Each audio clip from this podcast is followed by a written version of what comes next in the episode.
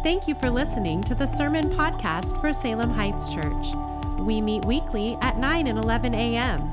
For more information, visit salemheightschurch.org. Man, how fun is it in this holiday season to be able to participate in baptisms and see those happen? Aren't you thankful for that?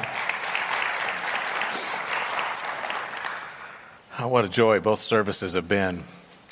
Uh, I want you to turn in your Bibles to Luke chapter 1. We're going to be continuing our series on why is Christmas so special. Luke chapter 1, we're going to be looking at a moment here as uh, Mary hears some things from an angel. As you're turning there, just one programming note for uh, Christmas Eve. I just want to remind you that there won't be any Christmas Eve services in the evening. So, Christmas Eve is a day, and uh, sometimes when we say that, uh, somebody thought we might not be doing services in the morning either. We are. We're going to be having church in the morning, but not in the evening because of uh, Christmas at the Elsinore and a few other things that are going on for our team. Uh, and I would actually encourage you during this season, uh, if you've seen how much um, has been produced by AJ and his crew, are you thankful for the worship leaders and all the folks that we have that are, are just, uh, yeah. Write them a note. This, uh, this year, uh, it wasn't possible for us to, to pull that off. We will uh, intend to return to that this next year, but um, we're um, wanting to make sure you didn't show up Christmas Eve here in the evening and uh, have closed doors. Um, Luke chapter 1. Why is Christmas so special? When we were uh, thinking about this series and just kind of outlining it and talking about what is typical for this time of year, one of the things that uh, we were highlighting was that in most churches, you've heard the Christmas story. And so, what we tend to try to do is find some new passage or a new way to look at an old passage. Uh, or some way around just repeating those same things. Uh, and the implication is that we've heard those passages before, so somehow they might lose their power. And we end up in all these wild places where we're trying to describe not just what the individuals are, are experiencing uh, at the manger scene, but what was the donkey thinking and what was the inn manager thinking and all of those kinds of things. And so instead of trying to avoid those passages this year, this is our intention. We wanted to lean into those key passages. What are the central passages that are that give meaning to the Christmas story that inform us about what happened at them and what are some of the things that we can learn? What, what are they intending to teach us? The truth about Christ and some of the secondary things that come as a result of that truth in Christ. They're all evident in those stories. So we're going to look closely at some of those passages. But also, there are stories in our culture that get all of their power from the truth of the gospel. They get all of their power from what has been described in Scripture. They wouldn't have any meaning, these Christmas stories that mean so much to us as a culture, unless Jesus Christ came the way that he did, lived the life that he lived, died, was buried, and rose again for us, giving meaning to that whole entire storyline. Unless he did those things, those stories that we uh, enjoy telling this time of year would not have power. So we're, we were also not just going to lean into the Christmas story and those gospel words, but some of our cultural stories and say, where did the power of that story come from? And we'll see that it comes from the gospel. In fact, the focus or the premise for this month, as we look at the Christmas story once again, is that the warmth and the magic of Christmas are born out of the grand themes of the gospel. The gospel gives meaning to all of those things. Billy Graham, when he was talking about this, said this about Christmas. He said, Christmas is not a myth. It's not a tradition, it's not a dream. It is a glorious reality. It's a time of joy. Bethlehem's manger crib became the link that bound the lost world to a loving God. From that manger came a man who not only taught us a new way of life, but brought us into a relationship with our Creator. Christmas means that God is interested in the affairs of people, that God loves us so much, He was willing to give His Son. Christmas is uh, highlighting that theme the gift of Jesus Christ for mankind, a gift that we needed. Uh, another pastor was talking about uh, witnessing something, and he said it, it brought to mind what quite often does happen at Christmas. He was uh, watching a young lady describe what had happened uh, just recently at her house. She had a, a new baby. Uh, and she wanted to introduce this new baby, Junior, she said, to uh, all of her friends. So she had a party. And at the house, they'd spent all this time making preparations to have everybody over, and they were going to come over the afternoon, have a little bit of lunch, be able to meet uh, her new baby boy. And so the time finally arrives. The entire house is decorated. All of the sandwiches and all the stuff are made. All of the, the, the punch and coffee is ready to go. People are coming in. There's squeals of excitement and joy, and they're hugging, and they're uh, finally everybody's into the house and uh, they all said, Hey, it's time for us to meet him, bring him out. And so she goes to get him. She goes into the back room, and there's her husband watching sports on TV. And she says, Okay, you know, where's Junior at? And uh, he goes, I thought you had him. And she says, No, I brought him to you. And neither of them have the baby. And now there is a mad scramble. Where is the child? And she had forgotten that that morning she had taken him over when she had gone to her in laws to pick up some supplies and had actually left him with her in laws. The baby was not in the house. She had forgotten about him. In all of the preparations to get all of the people over there, the baby had been forgotten in her home. And this pastor says, How often does this happen at Christmas time for us? We have all of these preparations for family, for friends. We make all of these arrangements, but we forget the most important guest, the one that should be sitting there with us. It's Jesus. So, in order for us to not forget Christ, and in order for us to see the value of relationships, Relationships don't get in the way of Jesus. Jesus amplifies our ability to enjoy relationships. I want us to take a look at not just this Christmas story, but the role that the truth about Jesus plays in relationships. It is central to our celebration of Christmas.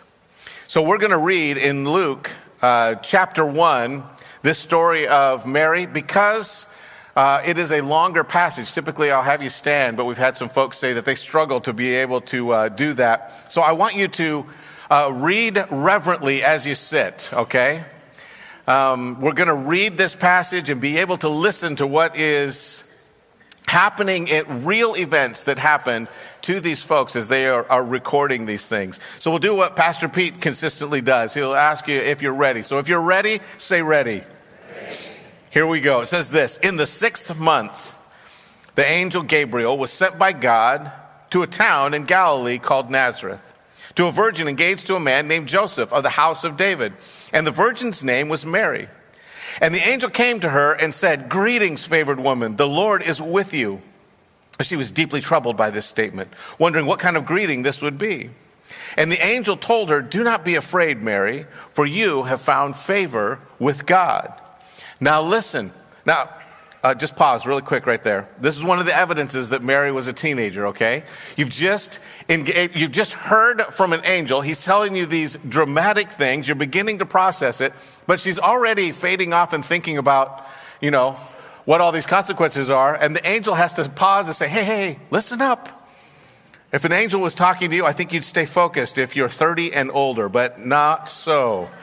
A teenager. He says, now listen. You will conceive and give birth to a son, and you will name him Jesus. He will be great and will be called the Son of the Most High, and the Lord God will give him the throne of his father David. He will reign over the house of Jacob forever, and his kingdom will have no end. Mary asked the angel, How can this be, since I've not had sexual relations with a man? And the angel replied to her, The Holy Spirit will come upon you, and the power of the Most High will overshadow you. Therefore, the Holy One will be, that will be born will be called the Son of God. And consider your relative Elizabeth. Even she has conceived in her old age, and this is the sixth month for her who was called childless, for nothing will be impossible with God. See, I am the Lord's servant, said Mary. May it happen to me as you have said. And the angel left. In those days, so immediately following that announcement, Mary set out and hurried to a town in the hill country of Judah, where she entered Zechariah's house and greeted Elizabeth. When Elizabeth heard Mary's greeting, the baby leapt inside her, and Elizabeth was filled with the Holy Spirit. And she exclaimed with a loud cry, Blessed are you among women, and your child will be blessed. How could this happen to me? That the mother of my Lord should come to me? For you see, when the sound of your greeting reached my ears, the baby leapt with joy inside me. Blessed is she who's believed that the Lord would fulfill what he has spoken to her. And Mary says, My soul magnifies the Lord. My spirit rejoices in God my Savior because he has looked with favor on the humble condition of his servant. Surely from now on, all generations will call me blessed because the mighty one has done great things for me and his name is holy. His mercy is from generation to generation on those who fear him. He has done a mighty deed with his arm. He has scattered the proud because of the thoughts of their heart. He has toppled the mighty from their thrones and exalted the lowly. He has satisfied the hungry with good things and sent the rich away empty. He has helped his servant Israel, remembering his mercy to Abraham, his descendants forever, just as he spoke to our ancestors. And Mary stayed with her about three months and returned to her home. Do you believe that that actually happened? It did. I just want you to notice uh, two things uh, in particular in this. We see the truth of this story as it unfolds. There are certain things that did happen. The announcement to Mary, the announcement to Elizabeth, the babies that were involved, the, the leaping in the womb for Elizabeth, and the announcement by Mary that she believed that what was about to happen was for the good of the world, not just the good of her home. All of these truths are there. But I want you to also notice the relationships. Relationships are at the heart of the Christmas story. God isn't just telling them information, He is impacting them, and He is using descriptors and terms in this storyline that highlight what happens in relationships as a result of Jesus Christ. Uh, Dave Scherer, when he was speaking about this, was talking about what happens at Christmas and the way that it's presented in the Gospels. And he says at Christmas, it's as if God walked down the stairs of heaven with a baby in his arms. It's as if he's coming down for Christmas morning, and here is Christ that is just a part of the festivities. He's introducing us to him in a profound way, and he gives us these nativity stories in order for us to wrap our minds around them. I just want you to think about uh, three groups of people, three uh, sets of individuals or individuals here. First, Zechariah and Elizabeth.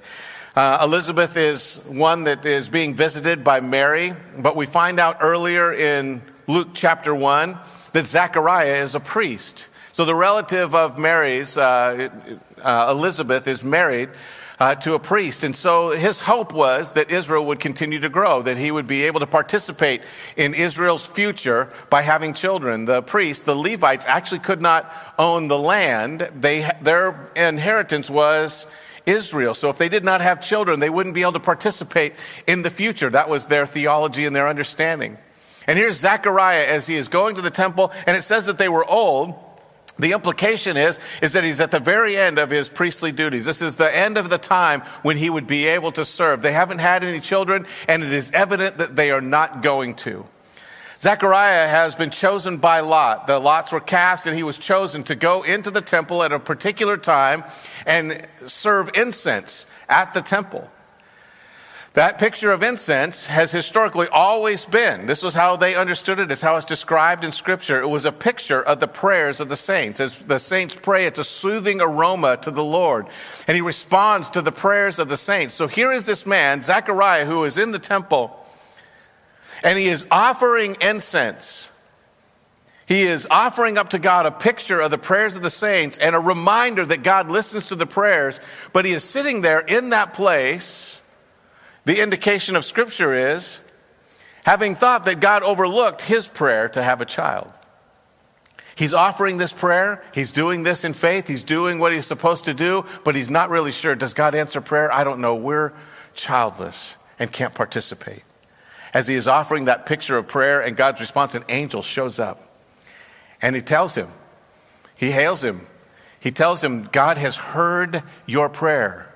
Well, when?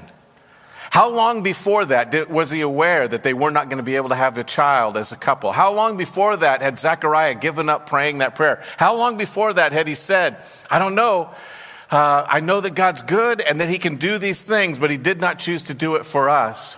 It doesn't indicate that he's bitter. It just choose, just would be dramatic if he still thought God was answering that prayer. That prayer was from a long season prior. And he reminds him, God has not forgotten your prayer. He heard you even though you've given up, he hasn't. And he's going to give them a son. In fact, the evidence that Zechariah was struggling a little bit with belief that God could do these things, the angel strikes him so that he can't speak. And he has to wait until the child is born to reveal his name and to say, This is uh, what has happened. The doubts were in his heart, and God says, I'm going to answer those doubts, but I'm going to bless you with this child.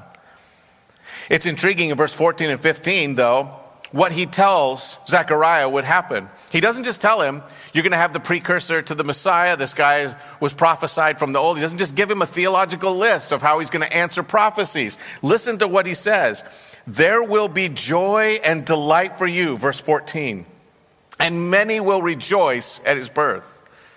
That's not a theological term. That's not uh, just a descriptor of what John would be able to provide. He's saying, in your home, there will be joy and delight for you. People around you are going to be blessed by this relationship. He tells him in relational terms how he is going to experience this and how he and Elizabeth will be blessed. Joy and delight for you. He'll be great in the sight of the Lord, will never drink wine or beer, will be filled with the Holy Spirit while in his mother's womb. This is why he leaps when the sound of Mary's greeting comes because already that little baby has the Holy Spirit and can sense what's going on. Zechariah is a picture of this. Joseph. Joseph gets news that Mary, his bride to be, is pregnant, and he knows that it's not his. We can't imagine what Joseph must have been thinking. I would encourage you to read that story in Matthew 1 18 through 24 on your own. But as the angel speaks to Joseph, he says, to Joseph, Joseph, don't set her aside, don't divorce her, don't separate from her. This is an act of God from the Holy Spirit. And he tells him, You're actually going to name him Jesus, uh, that the Lord saves, but they, the people, will call him Emmanuel, God with us. This is important. It's not only a prophetic statement, but it was a statement of what the experience of those around would have. It's not just that Jesus saves, it's not just that God would come and take away our sin. He doesn't give them terms like, uh, and they will call him God the conqueror, uh, or God the judger, or God the separator. He's not going to call him based on all these things that he could potentially do. They're going to call him, after they walk with Jesus, they're going to call him God with us. It's a relational term. He is actually walking with us, he's interacting with us. We could know him like we can know another individual. And he tells Joseph, It's going to be God with us. He's going to be in your home. You're going to speak of him this exact same way. And he helps him, Joseph, not just understand what's about to happen, but be rightly related to Mary, to accept her, and to give her the kind of home that would be right to bring the Savior into. Notice also Mary. In the passage that we read in verse uh, 38, she says, See, I'm the servant, said Mary. May it happen to me as you have said. Um, but what does she do? She, she's just hearing the information at that point. We're not sure how, how deeply that sank in. It just is impacting her. I'm going to have a child. What do I do? Well, the angel keeps indicating somebody else can understand me. And so she takes off, it says in verse 39. In those days, Mary set out and hurried to a town in the hill country of Judah. That means she started walking and then began to run. She's three months pregnant. She's seen an angel. Who else has seen an angel? Well, I heard that Elizabeth has seen that. How, who else are you going to tell?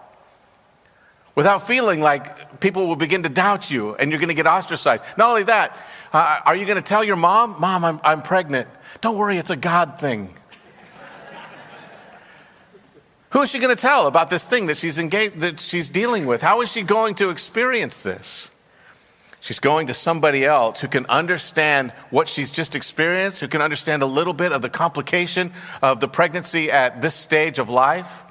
Elizabeth has spent time being ostracized by the culture because they thought she did something wrong. That's why she couldn't have kids. It's not the truth. But that was their cultural understanding. She was slowly ostracized. Who are you going to go to when you're a girl who you know you're not yet married, and in that culture, she would have been ostracized. Who's going to help me walk through this and wrap my mind around it? He, she goes right to Elizabeth, a person that God had pointed to and said, She's going to be able to help you. She started walking, but when she began to reflect more on it, she ran straight to Elizabeth, and that person was able to help her walk through what she was facing. Christ dramatically changes not only opinions, but outcomes. He doesn't just change opinions of the people around in the Christmas story, he changes the outcome of their life. Where they were headed, the way that their life was colored, the things that they thought got dramatically changed by the presence of Christ, by the way that he came into the world. One pastor used the term uh, the least, the last, and the lost. That's what we tend to see at Christmas. So, the conclusion we draw is that the least, the last, and the lost are brought together in Jesus. In the Christmas story, we see these folks coming home. We see the beginning of what it means to have forgiveness and to have Jesus enter in and change our situation. There's a famous story, you can uh, look it up online. It's been read since the 1800s called The Burglar's Christmas. And it's about a young man, uh, Willie, who had um, wandered far from home when he was a teenager. He'd begun to hang out with all the wrong people, began to go the wrong direction. Um, and his family was wealthy, but he did not want to listen to them about their Savior or about their rules or about their life. He wanted to do life his own way. And so we come upon the scene as he's now in his 20s and he's in Chicago and it's cold. He still has some of the old morals in him. He doesn't yet want to beat people up or steal in order to get food, but he is at the very end of himself. He is freezing. He barely has enough clothing. He is starving. There's no place for him to go, and he's overwhelmed by his circumstances. And we get a little view of his mind as he begins to look around at the people that are going by, saying, Well, why do they have food? And why do they have gifts? And why do they have all these things? And I've got nothing. And he's despondent by his situation.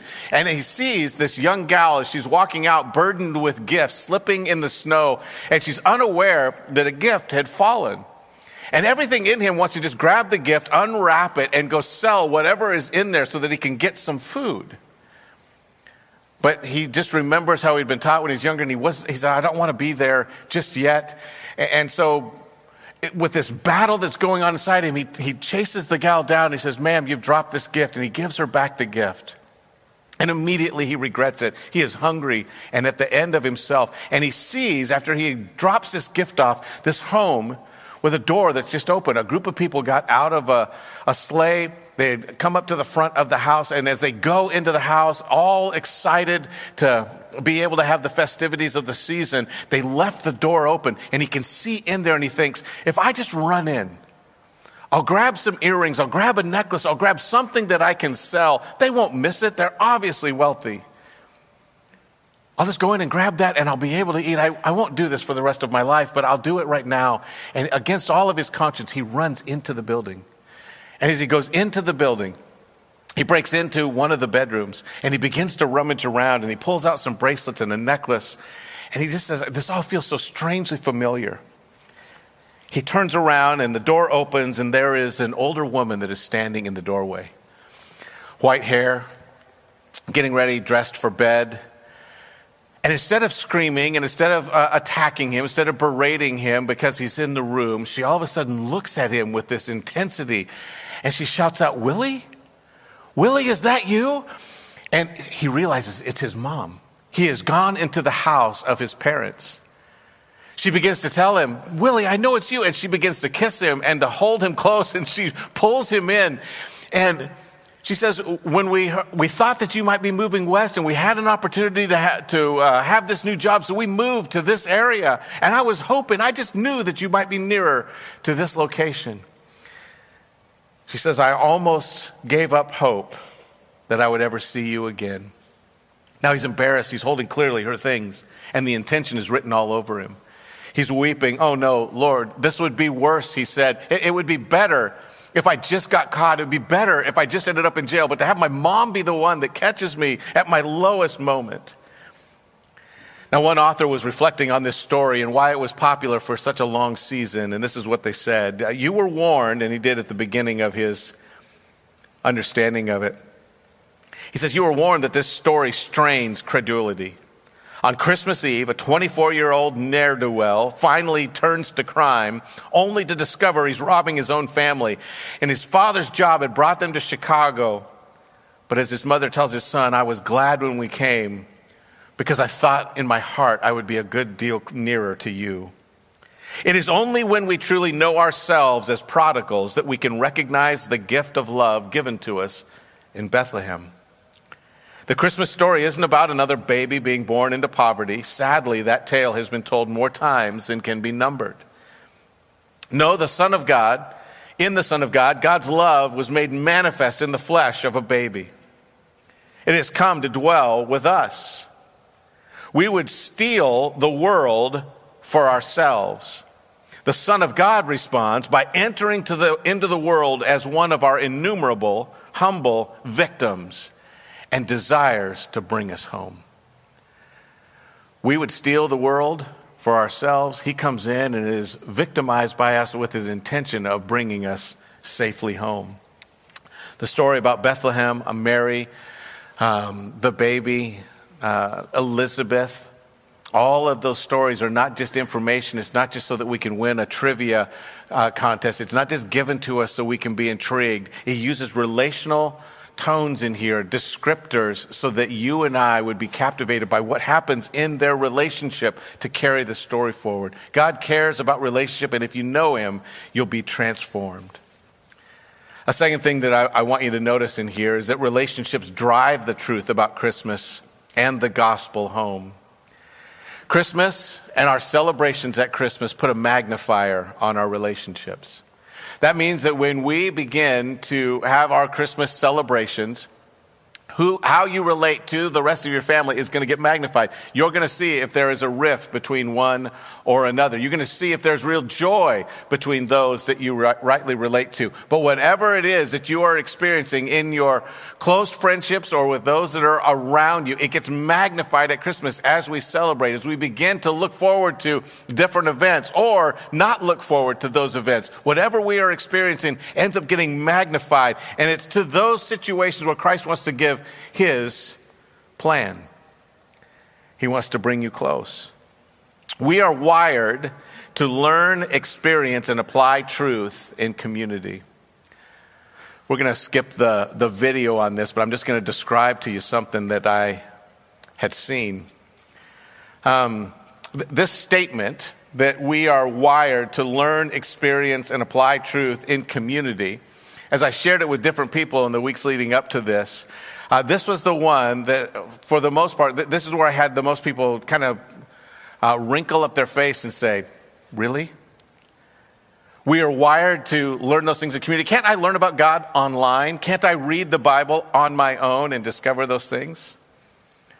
You, you, can read about God, you can discover some information, but you cannot apply the one another's. You can't love one another, you can't serve one another, you can't bless one another in any way unless there is another. You cannot apply the transformation. You can't reveal to others you've been transformed unless somebody else can witness those things. If you were brought to Christ, the chances are very strong that that didn't just happen in a vacuum, that you actually heard about Jesus from another individual or you were discipled in the Lord by another individual. But Christmas helps those things to be able to be brought to light. We are wired to experience these things in community. I had a little video clip, I'll just describe it for you, but it, it was proof that this isn't just for extroverts. Most folks say, well, that's, that's the way extroverts relate. You just jump around and you're really loud and you don't mind that other people in the room hear you talking. But what happens if you're kind of a wallflower? You're somebody that's separate. What happens if you love uh, ones and zeros and, and doing computer programming and just, you know, playing Dungeons and Dragons or whatever? Are you really wired for community? And I would say yes. There's a, a, video of a group of guys from NASA, and they're just about ready to see this Mars lander land on Mars. Now, the last one that tried to get to Mars had burnt up. And so they hear all of this. It's just a bunch of guys. Um, basically, all they've eaten for six months is Doritos, okay? Mountain Dew. They're sitting there quietly, all behind their cubicles. But when that Mars lander lands, they are jumping around. They are ecstatic. They're hugging each other. They are shouting. It's no longer these guys that are just completely happy to be able to program. They need to be able to share their success and that moment with somebody else. Now, it does look like a bunch of guys that would uh, stand then for maybe Napoleon Dynamite that are uh, jumping around. but they are having the time of their life and they're being able to share that moment in community. The truth that landed that um, Mars lander onto there, the, the X's and O's, that's great. But the fact that they had all gotten it right and they were able to work together to have that thing land, that impacted them as a community. We're wired this way. One pastor said that we find the Lord mainly through community. I want you to see that in this moment. It says in verse 38, um, Mary says, See, I'm the Lord's servant. May it happen to me as you have said. You don't see energy coming out of Mary at this moment. I think she's just in shock. But it says, in those days, so immediately after she hears from an angel, she runs, sets out, and hurries to a town in the hill country of Judah. She goes to see Elizabeth. So we see her accepting the truth at the beginning, but then she runs to Elizabeth. And when Elizabeth hears her coming in the door, Mary hasn't even had an opportunity to unpack everything that she's heard or what has gone on. As soon as she enters the door and she says, uh, a greeting. Elizabeth, it's me, it's Mary. Can I come into the house? Elizabeth starts shouting and says, How is it that the mother of my Lord is coming to my house?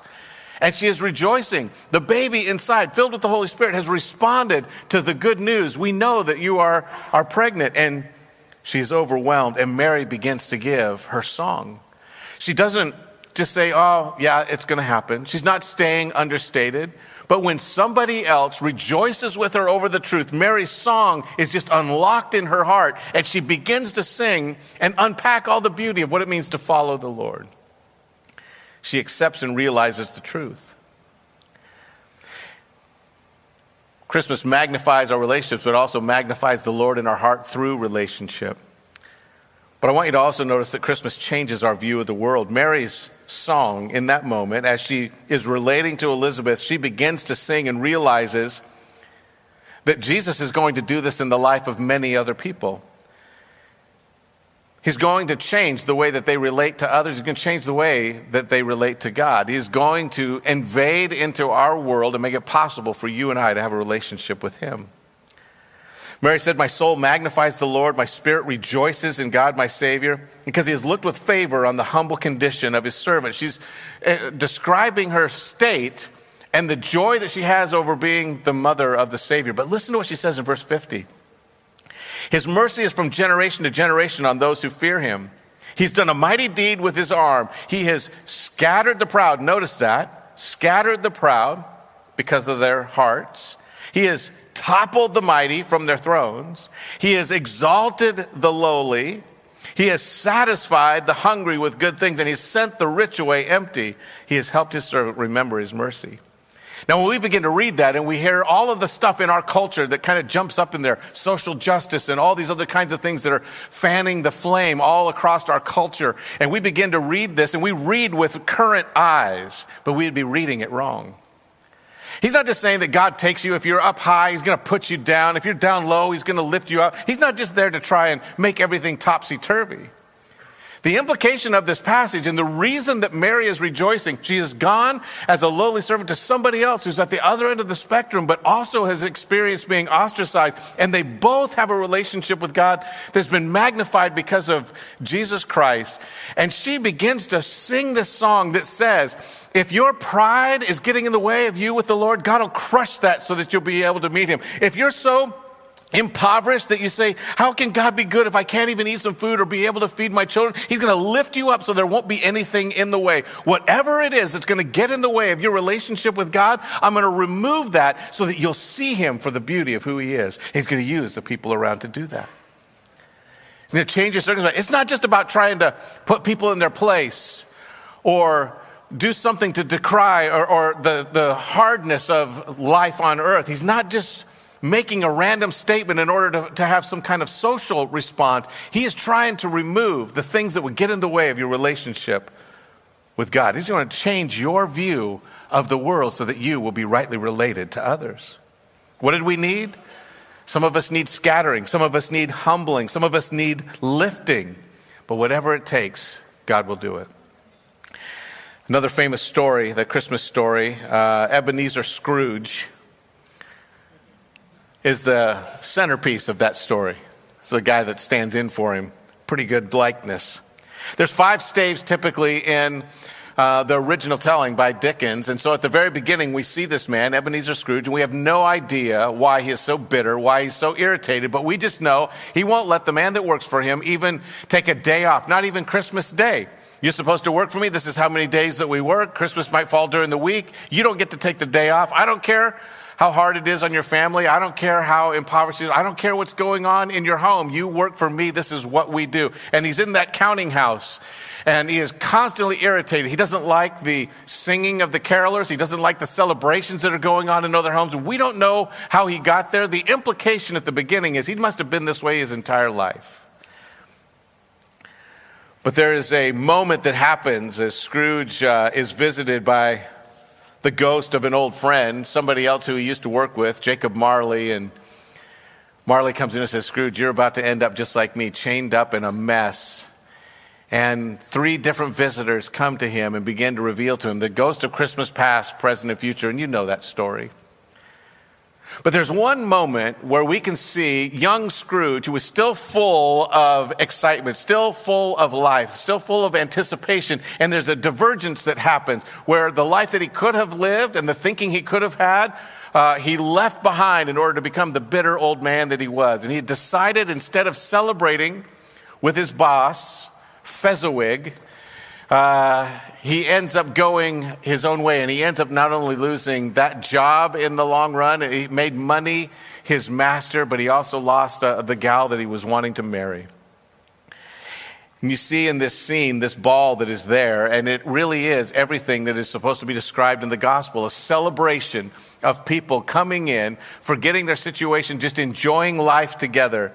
And the main guy, Fezziwig, has, has paid for the entire ball himself. So he's the owner of this business, and all the people that relate to that business are invited to this party. Fezziwig at one point is dancing in front of them, and this was inappropriate for an older gentleman of means to do. But he had white stockings on, and uh, this is how he describes them. A positive light appeared to issue from Fezziwig's calves. He's dancing around so much that the light is hitting his legs and he is dancing and joyous and filled with happiness, and anybody can come in. Fezziwig's uh, ball, uh, in the middle of it, they actually had somebody come in and begin to play a fiddle. And the fiddler gets right up front, center stage, and he puts everything on the desk and he begins to play music. And it's so fierce and so wild, and everyone is swirling around and dancing and having such a good time that at the very end, Fezziwig is clapping his hands and declaring that it was glorious. And he had provided a pot of water, and the fiddler is so hot and so sweaty, he dips his head into this bucket of water to cool off. Crazy moment. In contrast, this one author says to Scrooge's miserly attitude, Fezziwig's ball is thrown on his dime as a celebration for all of his employees. Dickens describes who could come to the ball this way. In they all came, one after the another, some shy, some bold, some gracefully, some awkwardly, some pushing, some pulling. In they all came, anyhow and everyhow. Everyone was welcome. It was a picture not just of that ball and not just of a moment for Ebenezer Scrooge, but it was a picture of who is invited when you're a part of the kingdom. It was intended to be a picture of when we are right with Christ, everybody should be welcome at the table. Amen? And they're all brought in and they are all celebrating. And Ebenezer was so far from this gospel picture. He had all of the money and all of the means, but none of the heart.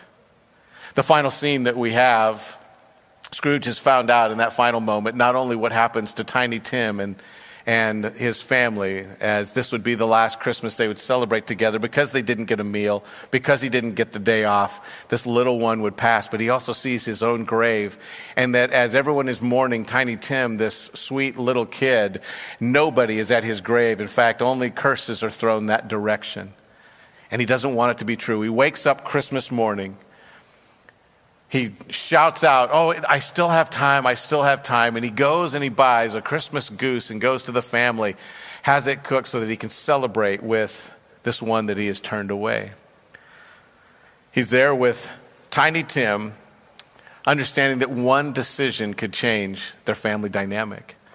Now, let me ask you something. Here's a picture of him with Tiny Tim, that little one alive because of his goodness and the turn at one last moment. But where does all the power of that story come from? Where did Dickens even get that theme? so that he would be able to share it with us. How can it become a cultural favorite? All of that theme, all of that storyline, the storylines that we're sharing with you that we're filling up our culture, that our culture has been feasting on for generations, all of them get their power from the gospel. There is no story for us to fall into unless Jesus Christ actually came for us. Amen? Unless this story is true, the rest of those have nothing to write about or to apply or for us to dream about as being possible. These are all applications of a truth that really happened. And this truth will not only change your destiny in eternity, Jesus Christ came, was, uh, died, was buried, and rose again on the third day for you to change your life. He'll change your destiny, but He will also, if you put your life in His hands, He will change your relationships. He'll change your experience, He'll change your Christmas. Celebrating the joy of relationship is a Christmas tradition, and it also happens to be a mark that the gospel's taken root. I close with this verse. 1 John 4 says this It says, Dear friends, let us love one another. Because love is from God, and everyone who loves has been born of God and knows God. The one who does not love does not know God because God is love. God's love was re- revealed among us in this way God sent his one and only Son into the world so that we might live through him. Love consists in this not that we love God, but that he loved us and sent his Son to be the atoning sacrifice for our sins. Dear friends, if God loved us in this way, we also must love one another. If you are rightly related to Jesus Christ, you will be rightly related to those around you. Amen? And we'll celebrate with hearts that are full of joy because of what Christ did. Let's pray. Father, we do help or pray that you would help us this Christmas season, that you would enable our celebrations to be filled with wonder, with joy, uh, with open hearts. I pray, Father, that you would repair relationships, that you would cause us to see the people around us in the right light because of what Christ has done. That bitterness would fade, that our irritation with those that are around us in our culture would be overwhelmed with the sense of anticipation. You have made it possible that every single person that hears the gospel is a candidate for heaven. Anybody can be with you for eternity, be forgiven, and be rightly related to those around them. Fill us with a sense of anticipation that you will work that, what we have called magic of Christmas, that you can actually do that transforming work in a heart. We believe it. We ask that you would help us to apply those things, to live out the gospel truths in such a way that our homes are settled, that we not only have peace, that there is rejoicing and joy that only comes from those who are right with you. We thank you for this promise and we ask that you'd help us to celebrate with anticipation in Jesus' name. Amen.